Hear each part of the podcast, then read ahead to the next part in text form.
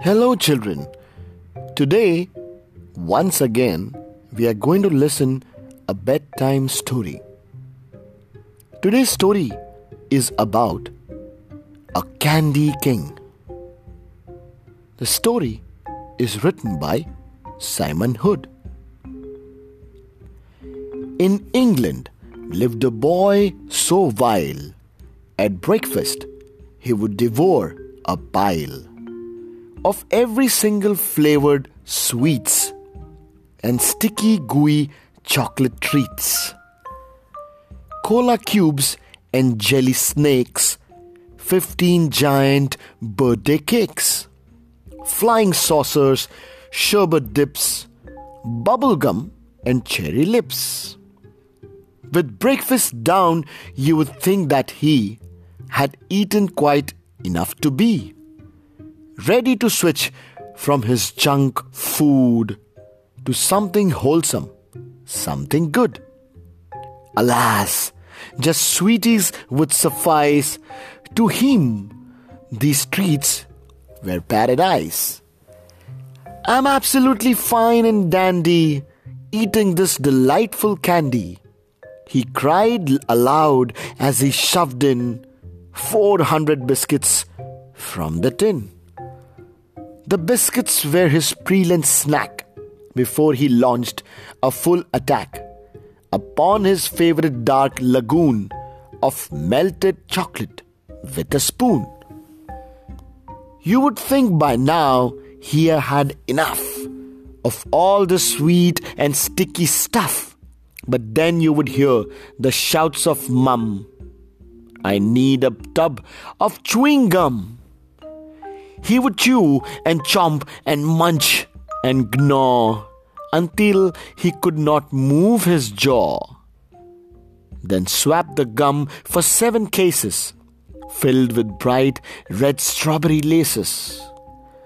Before he went to bed, he would glug six pints of soda from a jug. Then quickly rush back down the stairs and wolf a tub of gummy bears. Some people even said his dreams were filled with chocolate raspberry creams.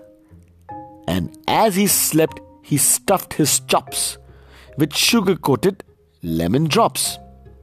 But then one day, the little boy, while playing with his favorite toy, screamed out, Oh, mummy, have you seen? My hair has turned the brightest green. His mum looked over, terrified. Your skin's turned purple too, he, she cried, with quite disgusting yellow spots and little orange polka dots. Oh no, he said, what shall we do? I'm taking you to Dr. Sue. I'm sure, said Mum, that she will know. Put on your shoes on. Quick, let's go. His mother rushed him to the doc, who looked at him with utter shock. In all my days, I've never seen a boy look like a jelly bean. Dear boy, she said, I have a cure, but you must promise me that you are going to change your frightful way and eat your veggies every day. He said, I'll be as good as gold till I turn 18 years old. I'll eat my veggies every day and change my sweetie eating way. Right, that's good enough, she said. The boy now faces down on the bed. Okay, hold still, then will I pump this medicine into your rump. The antidote then filled his veins, and through the awful groans and pains, he shouted out, I'll never eat another blooming nasty sweet.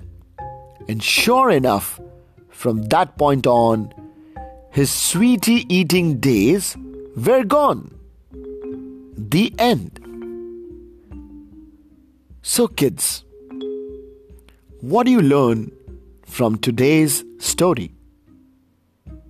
Do let me know. It's time to say your good night. Good night.